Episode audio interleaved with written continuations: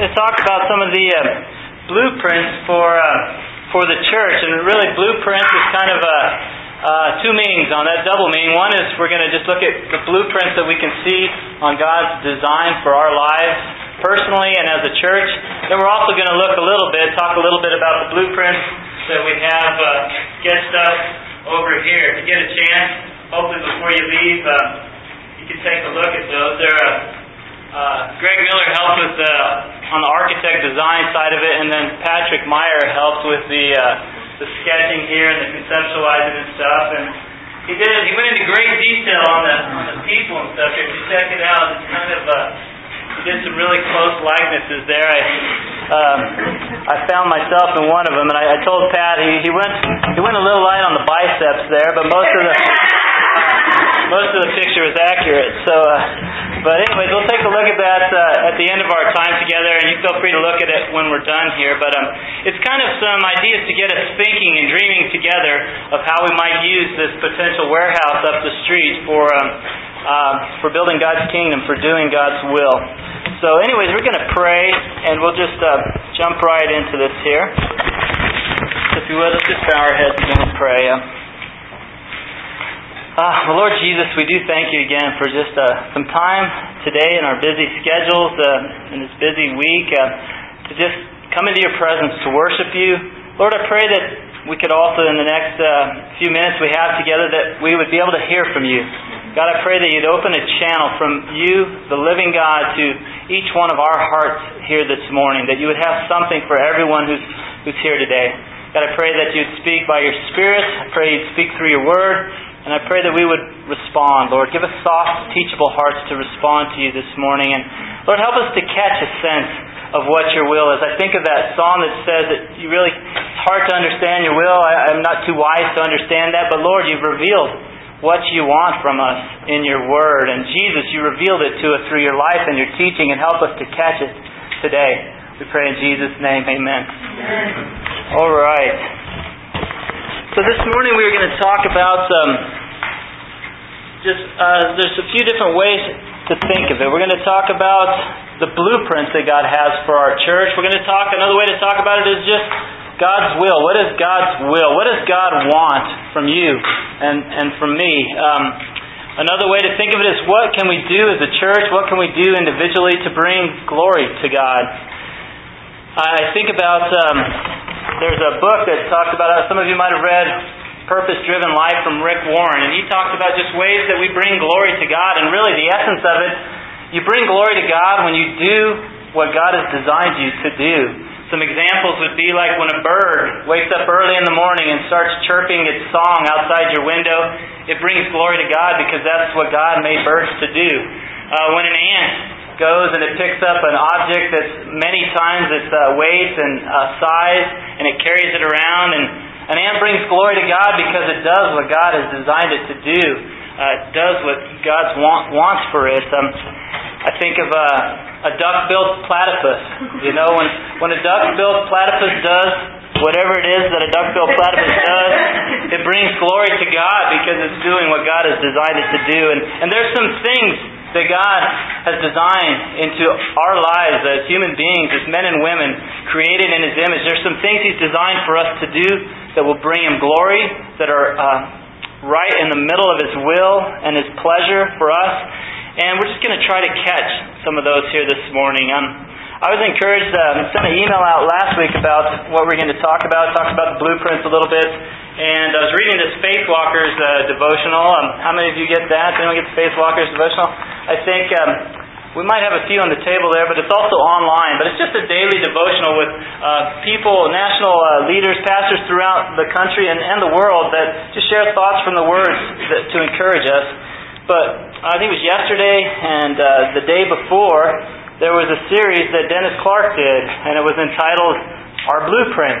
And I thought, Dennis stole that from me. Um, except that he wrote this about three months ago. So, um, but I didn't honestly. I didn't read ahead. It just I, I thought, wow, that's cool that he was writing about a blueprint that God had given them. And he was talking about um, several decades ago when our churches uh, were just getting started, where, where a lot of the leaders that are national leaders now and older, they were your age and they were just trying to figure out. A lot of them were on campuses, just uh, in college still, and just out of college, and they were wondering, God, what is your will for us? What do you want? And um, Dennis Clark wrote this. He said uh, uh, of another pastor back from back then. He said, "My friend Rick Whitney." wrote about the process a lot of us went through in the early days in discovering God's will.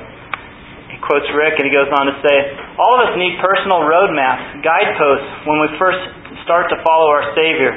New believers need a starting point for their spiritual journey, a plan from God Himself. While we were just starting out 37 years ago, we told the Lord, If you show us your plan, we promise we will follow it together for the rest of our lives. We asked God for a blueprint and He gave it to us. This blueprint that God gave us came from two passages, including the Great Commandment above, which was listed there, and we're going to look at that. But we're going to look at two passages that I think really uh, unequivocally you could say are God's will for your life, for the life of our church, for any Christian. And we're going to kind of make the case of why that could be as we look at what Jesus had to say. So the first one is um, is this. It's the great commandment, and some of you might know it. And the context was that these guys were testing Jesus to figure out, you know, if he really was God in the flesh, as he said he was, if he really was the Messiah. And they said, all right, Jesus, what is the greatest commandment um, that's been given to us? And, you know, they were trying to trap him and see if he gave a wrong answer or something like that. But in all the uh, maybe hundreds of commandments and the law that God had given to his people, Jesus sifted through it all, and this is what he said.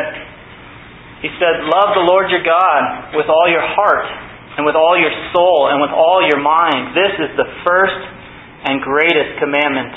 And the second is like it love your neighbor as yourself.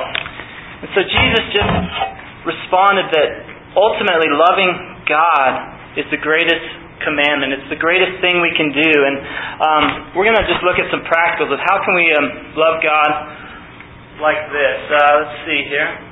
First one. First thing I want to draw out is just really saying love God supremely. He says out of everything you can do, above all else, love God. And second is loving people. But there's a the difference between loving God and loving people is orders of magnitude different. It's the difference between loving your creator and loving something in the creation. And Jesus said, hey, by the way, love God supremely.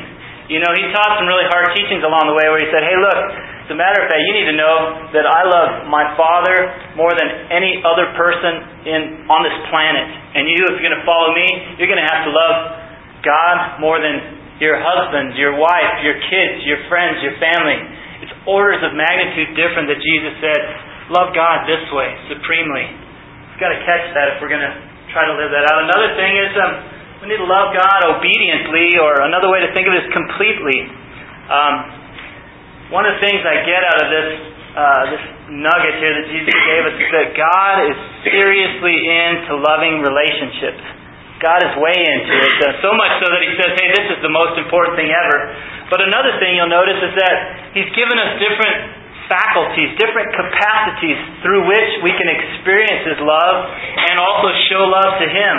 You catch, He's given us a heart to love Him with. He's given us a soul. You know, the love that God has, it's out of this world, it's beyond this world, and therefore He's given us a soul to experience that love for eternity. He's given us a mind. It's not to be a thoughtless love, uh, uh, just routines. It's to be with our minds. And um, He's also, uh, I think Mark went on to say, love Him with your strength. Loving God takes effort. It takes energy that God's given you. And so, um, but God has also said that um, loving Him is kind of, Jesus said, hey, look, if you love me, he who has my commands and obeys them, that's who loves me.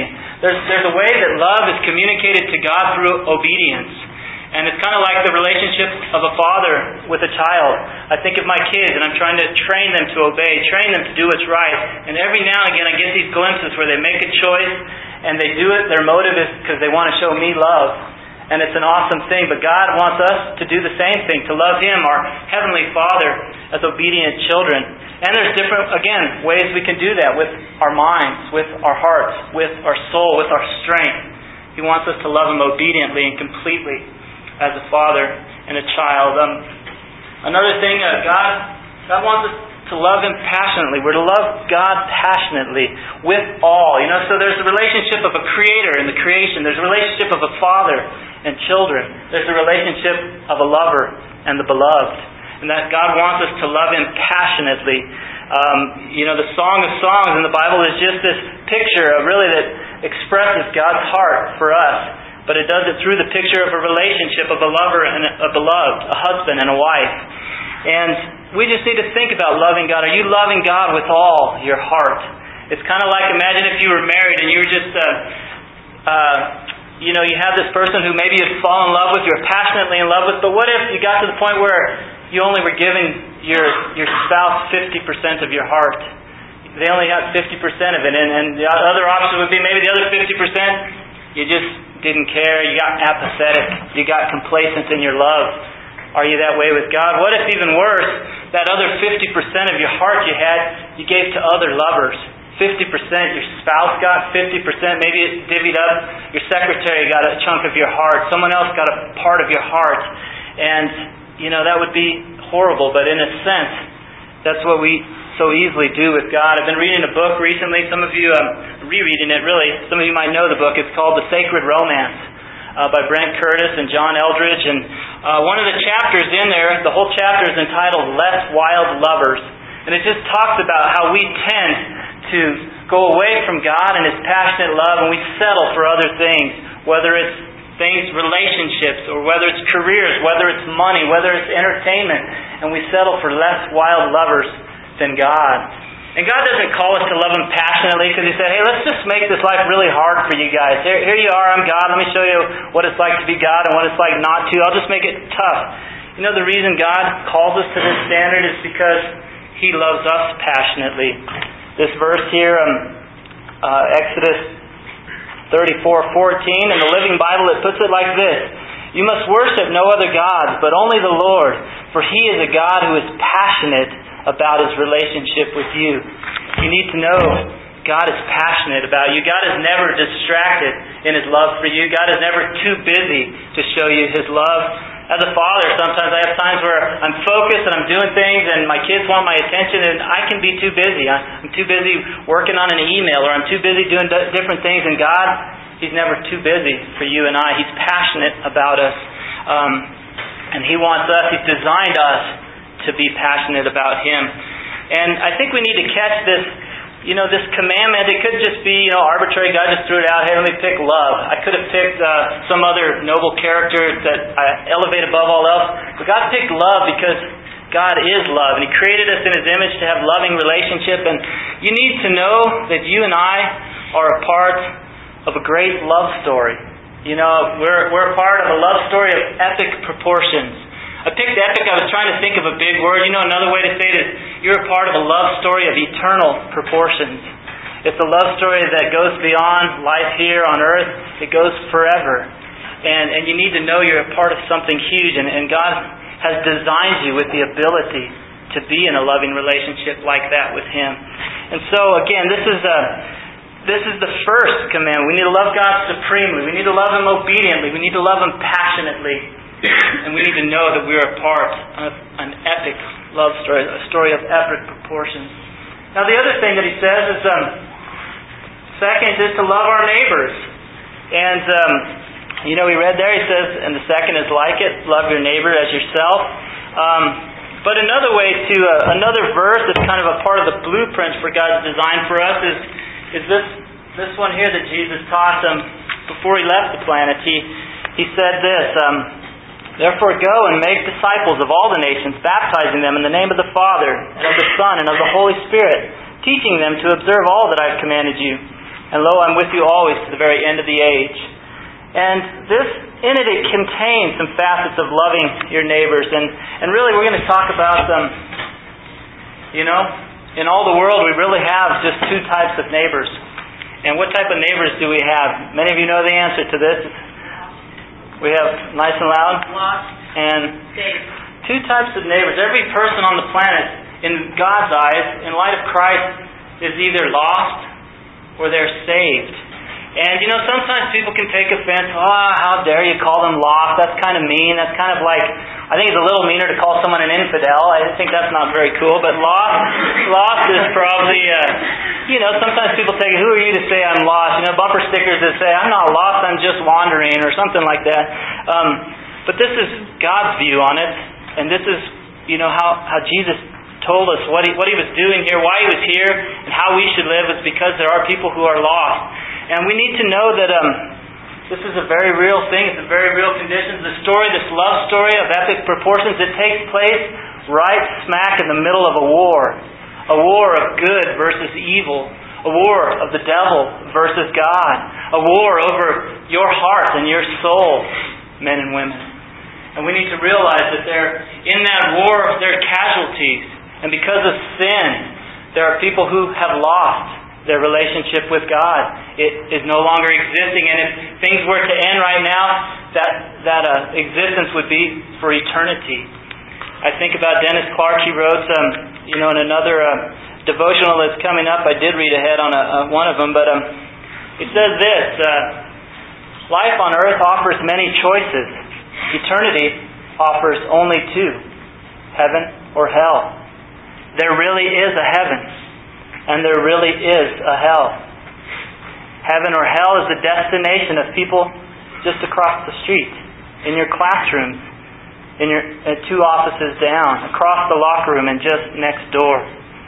That phrase really stuck stuck out to me. Is there really is a heaven and there really is a hell, and there are people who are really lost from the relationship with God. And there are people whose that relationship has been saved, it has been restored, it has been redeemed. We need to catch, really catch a heart for that. We're going to talk about loving um, both of these, the lost and the saved. And one of the questions I like to throw out on this is, who's more important to God? Who has more value in God's eyes, the lost or the saved?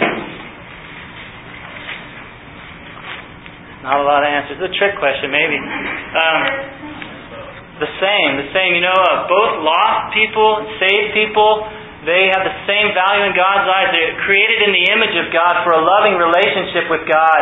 And the, the Bible's very clear on this. First Timothy uh, chapter 2, verse 3 and 4 just says that God wants all men to be saved and come into a knowledge of the truth. There's another one, 2 Peter chapter 3. It says that God wishes that none perish, but all come to repentance. God loves every human life equally. And we need to know that. Um, sometimes we try to decide, you know, what's more important, reaching the lost, reaching the saved. You know, I think humans in general are just important to God. And but His hope is that none are lost, that none end up separated from His love forever. That would be a tragedy. Um, but let's look at loving our lost neighbors first. Just going to share a few uh, specifics about loving our lost. Some things that really uh, have been stirring my heart recently, and I hope would, would stir yours as well the verse where Jesus was speaking. He said, The Son of Man came to seek and to save what was lost. That whole term again of lost, you know, Christians didn't think that up, mean people didn't think that up. Jesus said, Hey, look, I came to save what has been lost. Your relationship with God has been lost. I came to seek, to pursue, to restore it. And He wants us to follow Him into that. Still His heart. He still wants to see the lost saved. He gave His life for that. And one of the things I really want us to, to catch is this idea um, that we need to get a heart for the lost. You know, um, we've been talking about that the last week or two as we've been praying about campus and the dorms, getting a heart for the lost. And and what I mean by that is, um, I think a lot of people have a head for the lost. I think a lot of people know if you took a theology test and, and it says, uh, you know, do you think the lost are very important to God? You know, we check yes, um, or you know, some percentage scale. I think highly important. Most of us would answer that. Um, do you think? Uh, uh, what would you say? Do you think reaching the lost is something God wants you to do? Check yes. Do you think reaching the lost is something Jesus gave His life and His blood for? Yes. And most of it, most of us in our head, I think we know we should love the lost. We have a head for the lost. I fear that we do not have a heart for the lost. You see, because when your heart is moved, um, actions happen. You cannot help but share with others. I think of the proverb that says, uh, Proverbs 4.23, it says, above all else, guard your heart. Why? Because it's the wellspring of life. It says your heart is your control center. It's your steering wheel. And if something is on your heart, something is going to happen. And if the lost are not on your heart, there's only a couple options. the lost are not on your heart, if you have no love for them and you take action, it'll be shallow and superficial. People will see right through. The other thing more common is the heart the lost are not on your heart, you will take no action. That's very common in this day and age. The other way about it is catch the heart of Christ, the love of God for the lost, and you will be compelled to take action. I think that we see that in Jesus' life. Uh, just going to look at a quick few verses on him. Luke 19, if you have a house Bible, you can turn there with me. Luke 19, it has a passage, you know, it says this, he came to seek and to save what is lost. But then it goes on from there and it just shows, you hopefully catch a glimpse of his heart. Luke chapter 19, uh, I'm going to have a page number on that. If you have a house Bible, we'll holler out a page number. Otherwise, start on 1039. Page 1039, Luke 19. And we're going to probably start around verse 40.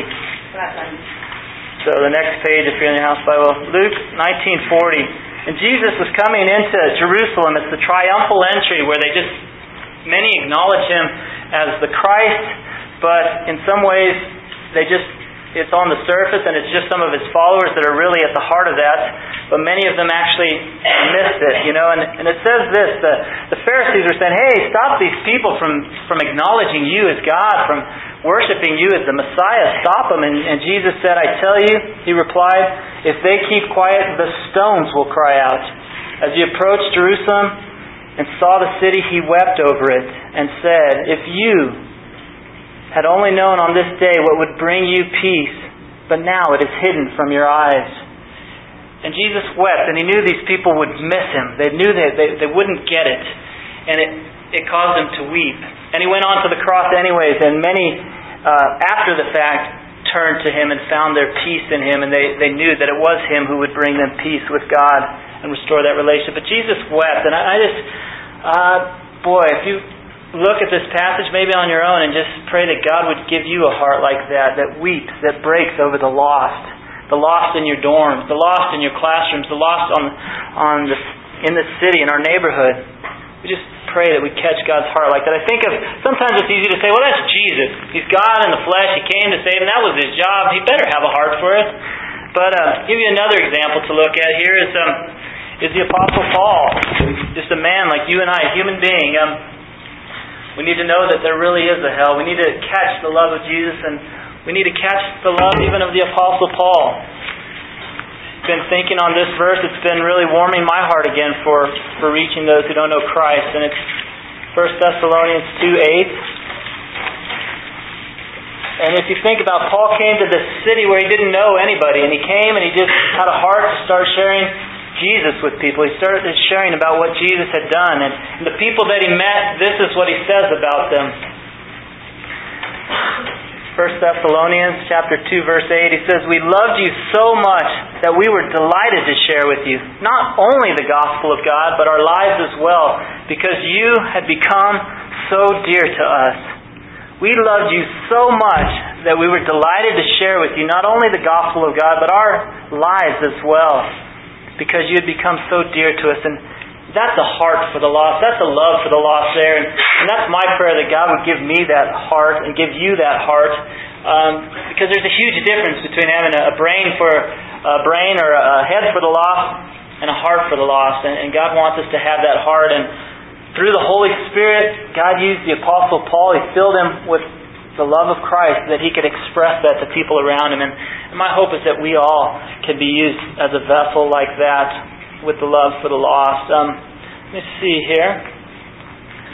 So a few practicals. If you have your card, how many of you have the card? If you can hold it up, shake it, and do something. Really got it. All right, good. Um, it's uh, we made a few of these just to, to give us a tool to use as we're trying to go about God's will for our life, trying to bring glory to God. We want to love God. It's at the top here. Love Him with all, with all your heart, with all your soul, with all your mind. Um, second, love our neighbors as ourselves. We have the saved and the lost kind of parallel there uh, in the cross. And on the side for the lost here, you know, the Son of Man came to seek and to save what is lost. And I just encourage you to Write a name down. If you can, if you have a pen right now, write a name down of someone who you might know who's lost that relationship with God. Who, if things were to end right now and they were called uh, before the judgment seat of Christ to give account for their lives, they would be lost forever. write down the name of someone who God has placed in your world. Because one of the other things we have to catch is that we need again to pray for these people by name. We've talked about it before. We could grow and God give me a love for the lost. But really, if you don't have a person's name who you have that love for, that compassion for, you really, I think you could accurately say you don't have a love for the lost at all if it doesn't show up in person, in someone's name personally. And I encourage you to write down the name of someone and, and begin to pray for them. And pray that God would move their heart. You know, the Bible teaches that people's hearts are blind to Christ and their need for Christ. Pray that God would open the eyes of their hearts. Um, let's see here. Also, you know, pray for the lost, and I pray for your heart for that person. I've found that there's a direct correlation. I know I say this every time we talk about it, but the more I'm praying for the lost by name, the more my heart, I feel uh, a compassion. I feel something inside me that burns to see someone saved, that hungers to see someone saved by name. I've got a couple names here that are, and I encourage you put them down, pray for them by name every day. Get a chance, throw this in your Bible. Pray for this person every day.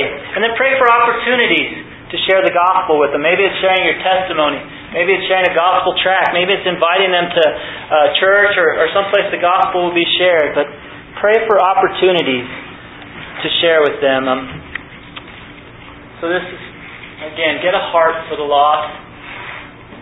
Pray for the lost by name. Pray for opportunities. Um, let's see here. Now, next one here. Now love your saved neighbors. Now, now we said there's no difference in the value in God's eyes between a lost person and a saved person. But I would say there's one caveat to that.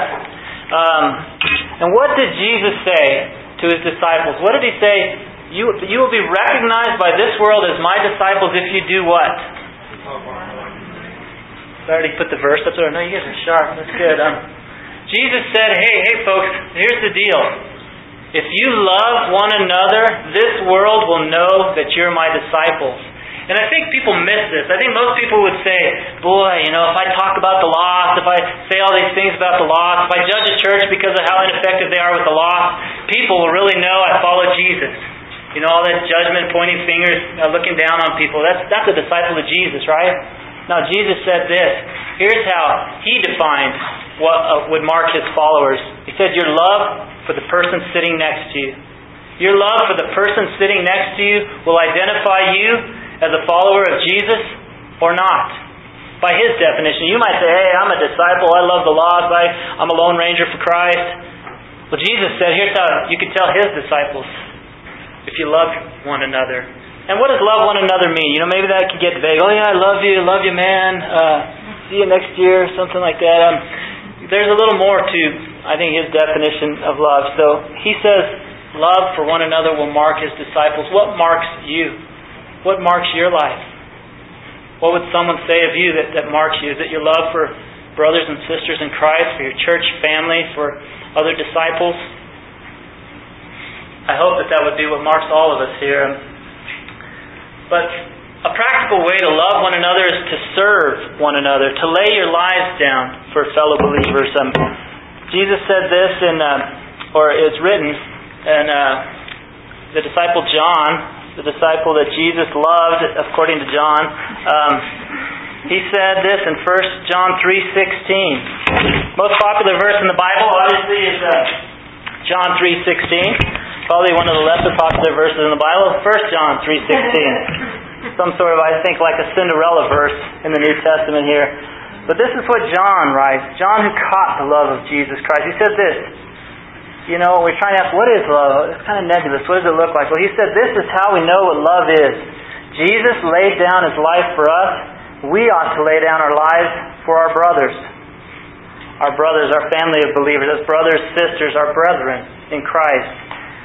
That's what love is. If you want to know what the type of love Jesus is talking about, he's talking about the kind that will lay down your life, your interests, your rights for the sake of another person. That's the type of love that'll mark you. Um, um, and sometimes, you know, uh, let's see, if you're going to, we're going to serve and lay down our lives, I think there's a key component that people miss. If you're going to lay down your life for someone, if you're going to serve them, how could you ever do that if you're not committed to them? If you're not loyal to them? I think uh, one of the biggest things that uh, I think we're missing in this day and age in Christianity is people that are committed to one another in a local church. A lot of people have this ethereal view. I, I love the body of Christ, you know, the universal body of Christ. You know, that includes the very first believers filled with the Holy Spirit to everyone, to present time, to everyone who'll get saved before Christ returns. I love the body of Christ. But when push comes to shove, where are they? Doing their own thing. They're not committed. You can't lay down your life for someone you don't spend time with, who you're not serving, who you're not meeting with regularly. And I think there's a there's a huge deception. and I just want to share this with you. It's, uh, it's on the campuses, it's in the workplaces. When we go out and survey people, and, you know, in Seattle we did a bunch of surveys on the spiritual climate there. We do this on the Auraria campus. But so many times I hear people say this phrase. Um, let's see. You don't have to be a Christian. Uh, you don't have to go to church to be a Christian. You don't have to go to church to be a Christian. Anyone ever heard that before? Anyone ever said that before? Please tell me no. And uh, you don't have to be, you don't have to go to church to be a Christian. I think that's one of the greatest deceptions plaguing Christianity on the planet today. Now, I'm not saying it's a lie because the reality is it's true. You don't have to go to church to be a Christian. We all know that. It's kind of like going to McDonald's makes you a hamburger. It's not, it's not the case. You don't have to be. But the deception is that if you miss out on that, the deception is that you should be a Christian who's a part of a church. You know, the church is compared to many in many different ways. There, there's different analogies in the Bible uh, that it uses. It says the church is like an army. It says the church is like a body. It says the church is like a family. And in each one of these instances, if you think about someone, what is a person who's uh, a soldier without an army? What are they? Mercenary, maybe. They might be lost. They might be dead. Uh, they might be AWOL. They might be, there's a lot of good acronyms. They could be AWOL, absent without leave. Many Christians are AWOL from the church today. They might be POW. They wandered off and they got behind enemy lines. They got taken captive. Many Christians are POW today.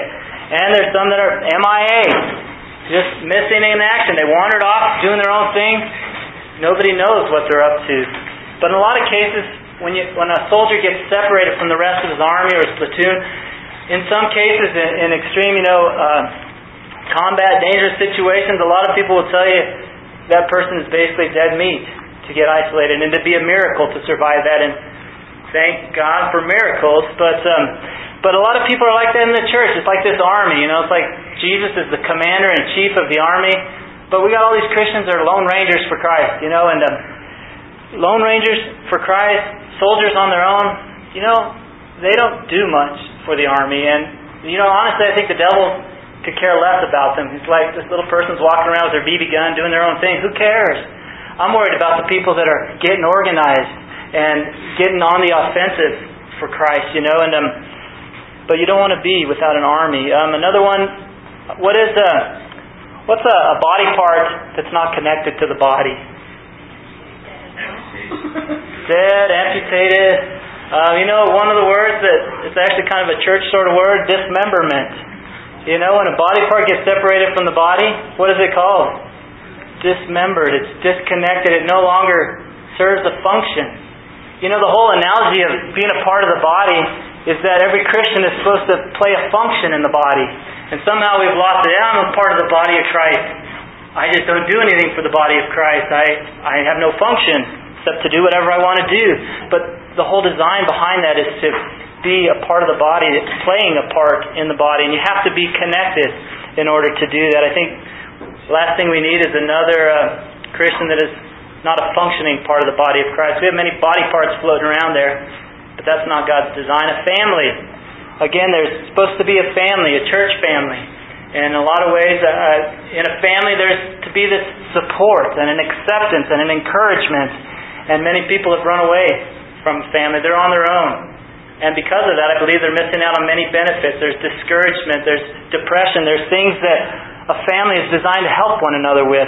I think of uh, Galatians 6 2 that says, The law of Christ is to carry one another's burdens for each other. And you cannot carry anyone's burden if you're not a part of the family. And no one's going to carry your burden if you're doing your own thing separated in isolation. Um, we're to be a part of a family. God is our Father, you, and we, you and I are supposed to be brothers and sisters in Christ, carrying one another's burdens. And, and we need to just catch this. We're, we're supposed to be committed and connected to one another in a local church. Again, there's, if you're like Jesus, Jesus could say, "Hey, look, I love the whole body of Christ because being omnipresent, om, omniscient." He knows every person from the very first disciples that came to Christ to the very last one who'll come, and He can love them all in a way that only God can. But you and I, we're stuck with bodies in time and space in this location, and the only way to be a part of the body of Christ is to be a part of a local situation, a local church. And if you miss that, I think you miss everything. According to the New Testament, I didn't make these verses up. And the last thing the, the body of Christ is talked about is the bride. It's the bride of Christ. I think of Ephesians 5 where it says, Christ loved her and gave his life for her. He loved the church so much he gave his life for her, and that's what he's called us to. And but I think it's um, when we think of the church as the bride, I think of it's more like a guy. You ask the guy, "Yeah, do you believe in marriage?" "Yeah, I believe in marriage." "You think marriage is good?" "Yeah, I think marriage is good." "You think God thinks marriage is good?" "Yeah, I think God thinks marriage is good." Um, so, are you ever going to marry that girl? Ah, you know, I'm not sure. You know, I don't want to get committed. Uh, I don't want to. Uh, I want to leave my options open here. You know, maybe uh, she's not the right one. And then sometimes people are like that with the church. You know, I believe in the church. I believe in the church. Uh, do you think God loves the church? Yeah, God loves the church. He died for it. But are you committed to the church? Well, you know, I kind of want to keep my options. I don't want to be tied down here. There's so many good options out there. Uh, there's a book. Joshua Harris wrote a book called "Stop Dating the Church." Talking about that attitude of Christians who just they just want to date. They don't want any commitments. They want to keep things at arm's length. And you know, um, that's not what Christ did. He gave His life, His blood for His bride, and He wants us to do the same. That's what love is. He gave His life. He wants us to do the same in very practical ways for one another. And we've got to catch that. And so when it comes to um, your card here, um, again, if you pull this out, uh, well, the other side of the card is praying for the saved. You know, and you could put people down by name. And really, I'd say there's two categories you could put people down in. The first one, uh, I would think of it as, as calling someone to join in with a local church. And I'll be honest with you, you know, I believe the scriptures are very clear that you should be a part of a local church, and it doesn't have to be ours. You know, honestly, there's a bunch. We're a bunch of goobers. We're just still trying to get our acts together, trying to follow God's plan as best we understand it. We aren't the, again. We talked about last week. We're not the greatest, you know, latest thing since sliced bread. Um, but we are committed to one another, and we're, by God's grace, going to lay down our lives for one another and for the name of Jesus Christ, and you're welcome to join us. But if you don't join us, join someone. Get connected somewhere. Become a functioning Christian somewhere. Become a part of the army somewhere. And get on your mission, your God given mission. But I hope that you would maybe graciously choose to join us. Um, but on this list, there's two different types of names I encourage you to write down. Write down those who God might want to use you to call someone into the church. Maybe you know someone who's AWOL. Maybe you know someone who's a dismembered and doing their own dysfunctional thing when they really have a gift to be a part of the body that God has given them. Maybe uh, you know someone who needs a family. They are lonely. They are depressed. They, they could use someone to carry their burdens. You know, um, do you think of anyone like that in your world? Now, who do you think God would have to call them into, into this? Probably you. He's probably handpicked a lot of you to call people out of this out of being AWOL, out of being depressed and lonely and separated and, and letting the devil just beat them up. Calling people out of the selfishness of this world, this pop culture we live in. Um, write that name down as someone God might use you to call into something, into the body of Christ in a, in a practical, local way.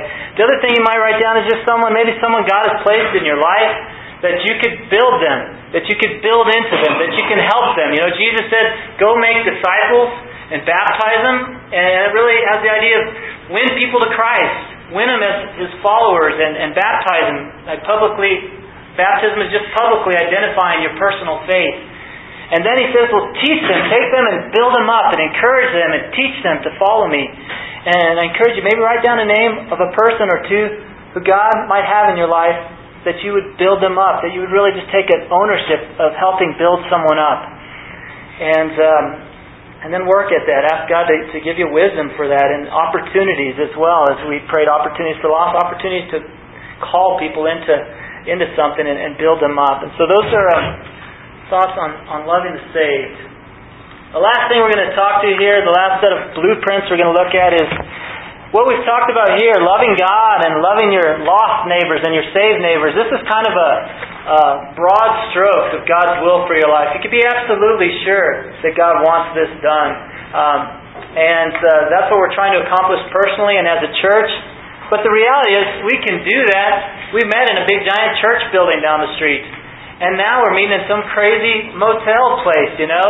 And we're hoping to meet in this this kind of junked up warehouse right now. Um, but the point is, this this plan, this blueprint, this design can be lived out independent of a location.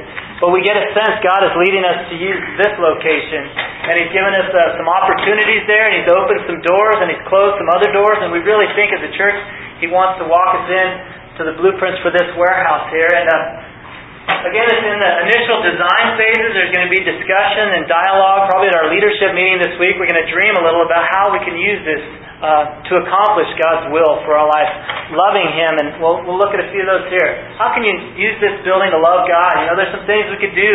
Worship nights and more prayer and more teaching about how much God does love us. There's some things we can do that we don't currently have the opportunity to do. I guess we could try to rent space more often here, sneak a worship night in, but there's something about having the keys to your own place. You could show up and worship God at any time you want. You could do all night prayer meetings. You could do whatever God puts on our heart to show Him love. Um, other things, love for our lost neighbors. You know, there's different events we could host. Uh, you know, maybe there would be a coffee house outreaches we can do there. There's different things like um, Pre-marriage counseling. We've got pre-marriage classes. A lot of people are thinking about getting married. We can help them. Uh, we can do uh, events for for moms. There's just uh, new moms in the neighborhood all over the place. A lot of them are going like, "Oh my gosh, I'm having a baby. What do I do?" And we'll say, "Well, why don't you talk to Morgan and Christine and Grace and some of these moms here, and they can give you some tips of some things from the Bible on how uh, to raise godly children, how to do it in a way that's by God's design again for His glory." We can do different compassion projects. You know, I think sometimes compassion projects take organization, sometimes they take storage space, sometimes they take, uh, but our hope is that we'll have the ability to host some sort of projects or at least use this as a headquarters to do better outreach in our neighborhoods.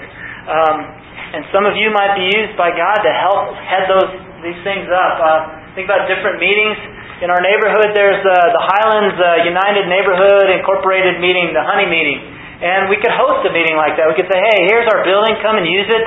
Um, see that this is a church. We're not going to bite you. There's no places to sacrifice babies or anything here. This is we got coffee. We try to make you some good coffee, but uh, but there's a way that we can get exposure. That hey, this is a this is a, a friendly church. You're going to be okay. I don't know what your stereotype is, but hopefully it's not happening here. Um, then the, the other way we can use it is just for loving our saved neighbors. You know, Jesus said to teach them to follow me, teach them to obey everything. We could do things like a membership class. You know, um, I don't know if, if any of you wonder if you're a member or not. Um, it, it's a good question. It's a good question. The reality is, I think if you've been here two weeks in a row at any point in the last couple of years, you're a member, uh, like it or not. But there are some classes you can do that kind of say, here's our vision, here's our values. Do you want in? Do you count yourself in? Um, maturity class. There's some classes we can teach just to grow and mature in habits of following Christ. An outreach class. There's a class that we have that really equips people to be uh, confident in sharing your faith.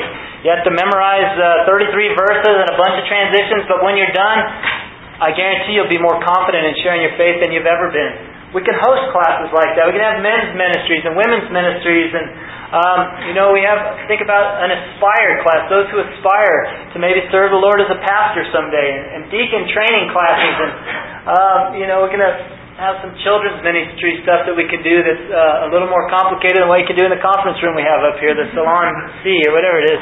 Um, but I want to encourage you guys to just join us in dreaming about these blueprints. You know, this is where it seems like God's leading us to. We, we do pretty much you got to meet under a pile of bricks somewhere, whether it's in a church, whether it's in a home, whether it's in a hotel.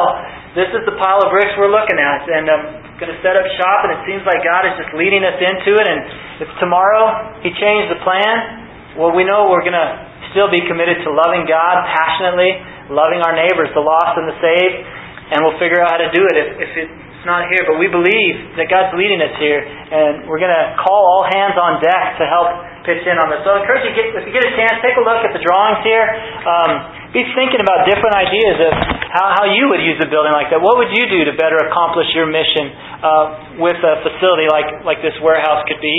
Um, anyways, let's pray, and we'll call it a morning here.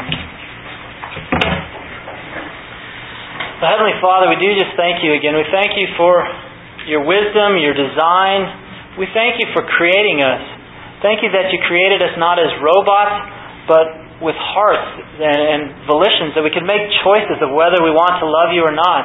God, I thank you that you've given us different capacities to with, with which we can love you, with our minds, with our hearts, and it, with our soul, with our strength. God, help us in this. We want to grow closer to you. Lord, my heart is warming just to get to know you better and love you more like you've designed me to. God, I pray each one of us that our hearts would be growing hot for you, Lord, that we would not be lukewarm or even cold for you, but that our hearts would be hot for you, Lord God. And we ask you to bring that about by your Spirit light, your Spirit's fire in our hearts. God, I pray that we could not help but share with the lost as we gain a, a heart of compassion for them we catch your heart for them by name.